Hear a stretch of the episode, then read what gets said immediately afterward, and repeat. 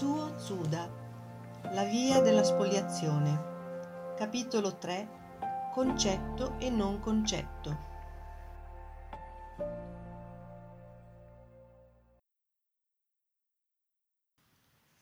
Nella pratica del movimento rigeneratore c'è un esercizio chiamato respirazione attraverso le mani. Si giungono le mani davanti al viso e si inspira attraverso la punta delle dita si espira o attraverso la punta delle dita oppure attraverso i palmi delle mani. È possibile respirare attraverso le mani? Non lo so, ma dico fate come se fosse possibile. Questa respirazione, d'altronde, è solo visualizzata, cioè rappresentata mentalmente. Non si tratta di inspirare ed espirare rumorosamente con la bocca. Si respira normalmente Man mano che la concentrazione si intensifica, la respirazione diventa calma e profonda. Unire le mani è già un modo di facilitare la concentrazione. Non è dunque una condizione indispensabile. Offro questa facilitazione alle persone che ammettono onestamente il fatto di essere lungi dal raggiungere la concentrazione desiderata. La concentrazione in questo esercizio è di carattere neutro, e non ha altro scopo che la concentrazione stessa. Dopo un certo tempo ognuno constata che in effetti le mani sono cambiate, diventano mani che respirano. Poco a poco questo diventa talmente naturale che non ci si pone più domande. Ciò che chiedo è l'atto e non la spiegazione del fatto. Una tale attitudine, tuttavia, non soddisfa lo spirito occidentale, soprattutto quando non se ne ha l'esperienza diretta. La mancanza di spiegazioni spesso disorienta gli europei, dominati dal desiderio di trovare un sistema di riferimento prima di qualunque atto. Sono dunque obbligato a dare la mia opinione, altrimenti essi faranno interpretazioni di ogni tipo che rischiano di allontanarci dalla verità. La parola respirazione, che ho adottato per rappresentare la parola chi, non vuol dire respirazione. I tentativi di spiegazione nei miei scritti precedenti, pur essendo abbastanza oscuri, sono sufficientemente chiari per intenderci almeno su questo punto. Il bisogno di capire, di classificare in un sistema di riferimento, ha spinto le persone a cercare degli equivalenti nel loro vocabolario magnetismo, fluido, slancio vitale, libido e ora dovremmo aggiungervi lo psi della fisica e lo psi dei ricercatori parapsicologi. L'evoluzione del pensiero occidentale in questo ambito è estremamente interessante, ma prima di addentrarci nell'esame di questa evoluzione, tengo a precisare alcuni punti che mi sembrano essenziali. Per prima cosa, il chi non è un'idea ottenuta in seguito ad uno sforzo intellettuale di induzione. Il chi è primario, è quello che si sente prima di ogni riflessione. È anche ciò che ci fa agire e reagire, volontariamente o involontariamente, consciamente o inconsciamente. Da questo punto di vista tutti hanno il chi, senza che ciò dia luogo a discussioni oltremodo erudite per sapere se esiste in quanto sostanza o ondulazione. È un termine neutro che si utilizza per constatare uno stato. Non è un concetto che si analizza e che si generalizza, è un non concetto. Questo termine neutro ci permette di collocarci in un'ottica intuitiva. È dunque, intellettualmente parlando, una posizione molto ingenua ma essa ha il vantaggio di liberarci da tutte le preoccupazioni teoriche per metterci in contatto con l'esperienza immediata.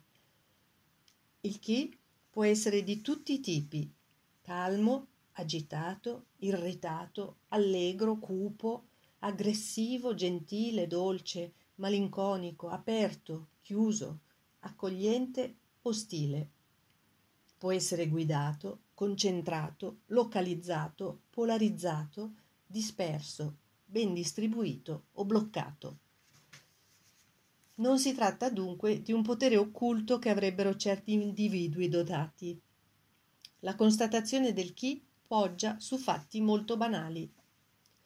Un giorno un uomo passava in una strada a lato di un grande magazzino a Tokyo. Teneva per mano il suo bambino, quando vide un oggetto cadere da molto in alto proprio sopra di loro. Il figlio gridò Papà, attenzione, cade! e cercò di tirarlo. Ma il padre non si mosse, assorto com'era nei suoi calcoli matematici.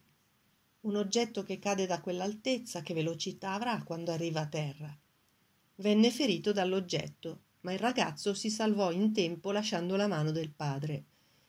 Non riuscì mai a capire perché il padre fosse rimasto lì, stupidamente immobile. Quando il chi è localizzato al cervello, quest'ultimo lavora a scapito di tutto il resto del corpo. Il chi è intenso quando si è giovani, si indebolisce con l'età, non c'è più quando si è morti. Dato questo fondamento non intellettuale ma intuitivo e diretto, lo sviluppo del chi nelle arti giapponesi prende tutt'altra piega rispetto a quella che ha preso l'Occidente nella sua tendenza culturale, la ricerca della verità astratta e generale. Nell'apprendimento di un'arte giapponese è sempre questione di kokyu, che è l'equivalente propriamente detto della respirazione. Ma questa parola significa anche abilità nel fare qualcosa, il trucco del mestiere. Quando non si ha kokyu, non si può eseguire qualcosa come si deve. Un cuoco ha bisogno di kokyu per servirsi bene del proprio coltello e l'operaio per i propri utensili. Il kokyu non si spiega, si acquisisce. Quando ero giovane ho visto un operaio lavorare con il suo cacciavite su macchinari molto arrugginiti. Ho provato a svitare, ma invano, tanta era la ruggine. Per lui la cosa non poneva alcun problema. Svitava con facilità, non perché fosse più forte, ma perché aveva il cocchio. Quando si acquisisce il cocchio, si ha l'impressione che utensili, macchine, materiali fino ad allora indomabili divengano improvvisamente docili ed obbediscano ai nostri ordini senza opporre resistenza. Il chi, il cocchio, respirazione, intuizione, ecco i temi intorno ai quali ruotano le arti ed i mestieri del Giappone. Costituiscono il segreto professionale, non perché lo si voglia custodire come un brevetto d'invenzione o come mezzo per guadagnarsi il pane, ma perché è intrasmissibile intellettualmente. La respirazione è l'ultima parola, il segreto supremo dell'apprendimento. Solo i discepoli migliori vi accedono dopo anni di grandi e continui sforzi. Un maestro di arti marziali a cui i cani abbaiano non è un buon maestro, si dice. I francesi sanno farli tacere, infilando loro uno zuccherino in gola. È astuzia, è un trucco, ma non è cocchiu, respirazione, che è tutt'altra cosa. Nel movimento rigeneratore facciamo l'opposto della tradizione. Cominciamo dal segreto supremo senza preamboli. Il chi, nel modo in cui lo abbiamo visto, non è stato oggetto di una ricerca accademica, ma a mo' di postulati scientifici cerco di formulare alcuni principi elementari. Primo, il chi precede ogni fenomeno vitale. Questo postulato ci invita ad accordare una grande importanza a quell'ambito oscuro, invisibile, ancora fluttuante, che precede ogni fatto compiuto. Esso ci conduce ad un punto di vista fondamentalmente diverso da quello dell'uomo anatomico. L'uomo è concepito non come assemblaggio di parti diverse e di organi, ma come un tutto, come proiezione sul piano fenomenico di un'unità invisibile. Questa unità invisibile non è qualcosa di occulto o di magico, è perfino davvero banale. Quando riconosco un uomo, ad esempio Mark, non faccio l'inventario di tutte le sue parti. Se perde un braccio o le due gambe, se gli viene tolto lo stomaco o l'appendice, non smette di essere Mark. Non diventa per questo una frazione di Mark, lo stesso Mark esisteva già al momento della fecondazione dell'uovo nel ventre della madre, sebbene non avesse ancora né testa né gambe e nemmeno un nome. È quest'unità invisibile che lavora durante la vita dell'individuo, assorbendo in funzione dei suoi bisogni ciò che gli è necessario e rigettando ciò che gli è inutile. La scienza enumera gli elementi necessari al mantenimento della vita, aria, acqua, minerali diversi, vitamine, eccetera. Sono necessari, ma non sono sufficienti. Quando l'unità invisibile non lavora più, quando il chi scompare, non si assorbono più questi elementi. Per questo si muore anche nell'aria più pura, con l'acqua più potabile e con alimenti di prima scelta. Il riconoscimento di questa unità invisibile non rientra nel campo della scienza, ma nel campo della filosofia. Secondo, il chi è contagioso. È così che si sentono i diversi stati del chi che si manifestano negli individui, la calma, l'agitazione, il nervosismo, l'allegria, la tristezza, si sa che questi stati influenzano le persone che si trovano nella zona di influenza. Ma questa trasmissione non avviene come in un rapporto di causalità, non vi è certezza meccanica. Quando lo si sente, lo si sente. È più che una certezza. È quando si vogliono provare gli stati del chi servendosi di elementi di prova che tutto cambia di natura. André, che lavorava nel mio stesso ufficio a Tokyo, a volte mi precedeva nell'andare ai servizi. Quando gli capitava di farlo, mi diceva con un atteggiamento di sollievo e lanciandomi uno sguardo malizioso Sai, si dice che un buon cane ne faccia pisciare sette. Buon cane, glielo concedo. Forse lo sono anch'io, poiché il numero di persone che ho fatto sbadigliare da quando sono qui è molto superiore a sette. Credo che queste osservazioni preliminari siano sufficienti per situare un po' la questione del chi in rapporto alle idee occidentali. Rimane da sapere come le idee occidentali si siano evolute durante gli ultimi secoli. È nella prima metà del XIX secolo che si colloca l'apogeo del razionalismo occidentale.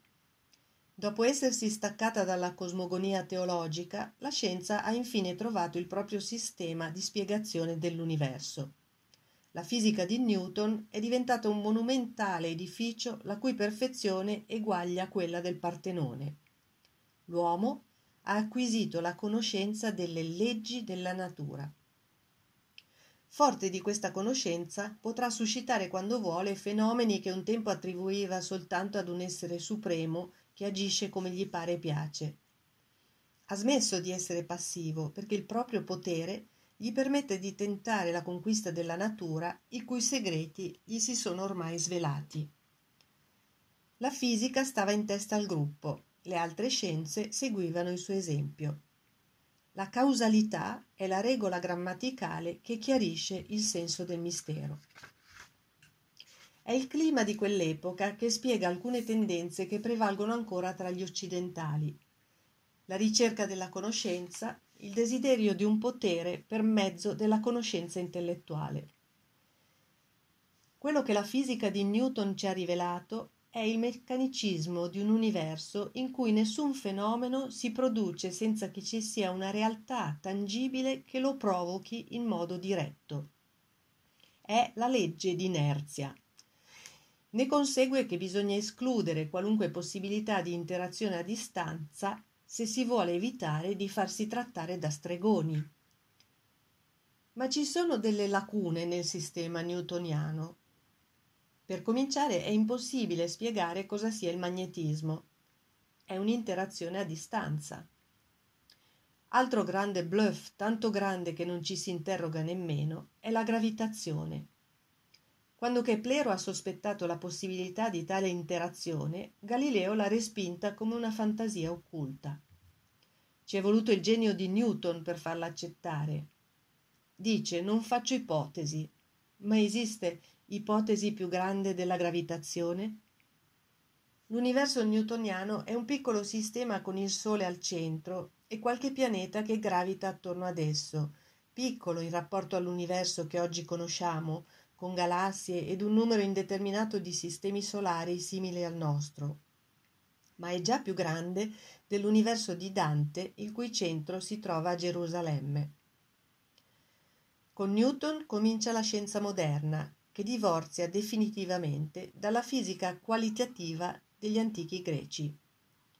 Tutto deve essere spiegato da equazioni e provato da esperimenti. Le cose esistono in se stesse indipendentemente dalle nostre percezioni. La scoperta a metà del XIX secolo della velocità della luce ha fatto vacillare il sistema newtoniano. L'universo smette di esistere simultaneamente. Non si può più dire quella stella esiste perché io la vedo e tutti la vedono.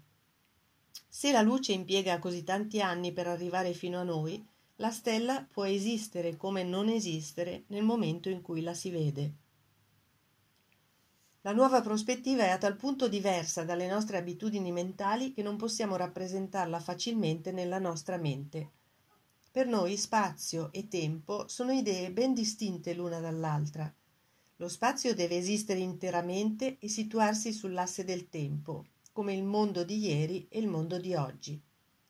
Nel nuovo universo delle galassie, in cui entra in gioco la velocità della luce, il tempo non è più indipendente dallo spazio, il tempo e lo spazio entrano intimamente collegati nella costituzione dell'universo.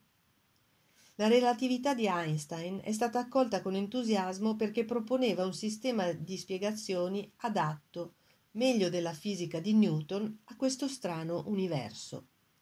La relatività esige che la velocità della luce sia costante, qualunque sia la direzione che prende a partire dal sistema da cui emana. Questa costanza era già stata dimostrata sperimentalmente da Michelson e Morley. La teoria relativista è perfetta? Gli esperimenti ripresi successivamente nel XX secolo sembrano non affermare questa costanza. La teoria è falsa? È screditata? Gli scienziati ritengono comunque che la fisica di Einstein sia superiore a quella di Newton ma non dicono che essa rappresenti la verità assoluta. La bomba atomica non può in alcun modo trovarsi sul prolungamento della fisica classica. È curioso constatare che l'approvazione di una teoria non risulta unicamente dalla preoccupazione per la verità. Entra in gioco anche una preoccupazione estetica per l'eleganza. Se una formula si presenta con troppe complicazioni nella forma, non colpisce l'immaginazione, sarà un aborto. Esiste un numero incalcolabile di teorie abortite, tanto tra i ricercatori che tra i profani e nei campi più diversi. Per duemila anni dal tempo degli antichi greci le orbite planetarie venivano rappresentate con cerchi perfetti, fino al giorno in cui Keplero ha scoperto che sono ellissoidali. La ragione di questa persistenza il cerchio è più elegante dell'ellisse. Sebbene il sistema di coordinate abbia subito un completo voltafaccia, è difficile disfarsi delle vecchie abitudini. A meno di essere un astronomo che si occupa di distanze di migliaia e di milioni di anni luce, il mondo esiste, una sedia esiste, così come noi li vediamo, così come li tocchiamo. Il mondo in cui viviamo è troppo piccolo perché si abbia bisogno di tener conto della velocità della luce. Il sistema newtoniano deve sopravvivere insieme alla geometria euclidea e anche alla causalità di interazione sostanziale tra le masse. La causalità è dunque valida nella vita quotidiana.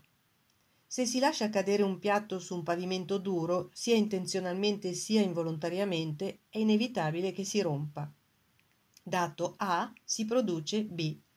Rimane da sapere perché e come lo si è lasciato cadere. Tuttavia, la causalità non è la sola regola della grammatica scientifica. Non si possono trattare tutti i fenomeni sotto l'aspetto di interazione meccanica tra masse solide. Ci sono anche casi di gas e di liquidi in cui è praticamente impossibile seguire il comportamento di ogni molecola.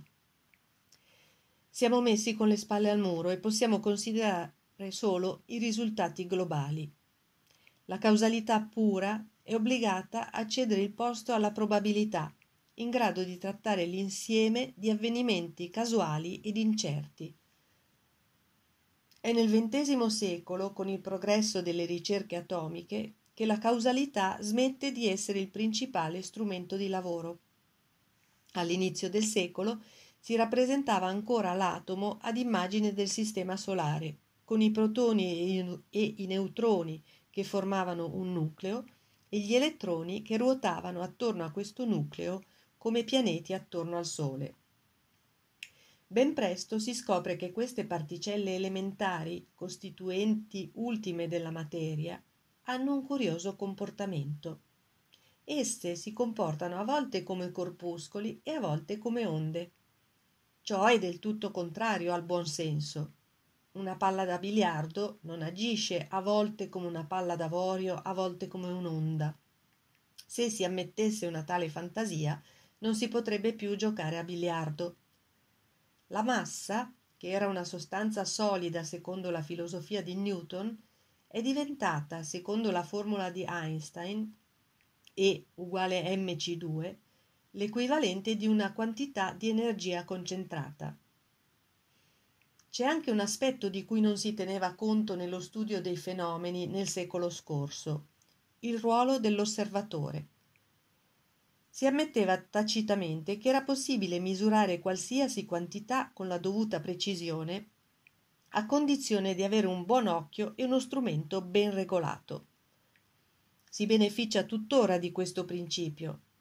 L'amministrazione esercita un severo controllo sugli strumenti di misura, in modo che non vi sia il rischio di farsi derubare dai commercianti quando si compra un chilo di patate.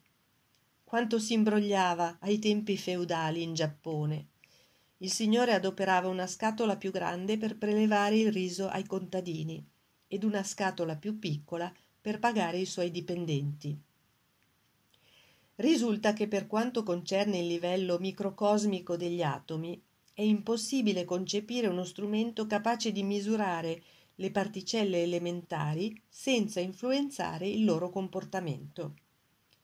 Si è finito per ammettere l'incertezza come una verità scientifica il che è inaccettabile dal punto di vista deterministico dell'inizio del XIX secolo. Il principio di indeterminazione di Heisenberg enuncia che è impossibile determinare con precisione al contempo la posizione e la velocità di un corpuscolo nella meccanica infraatomica.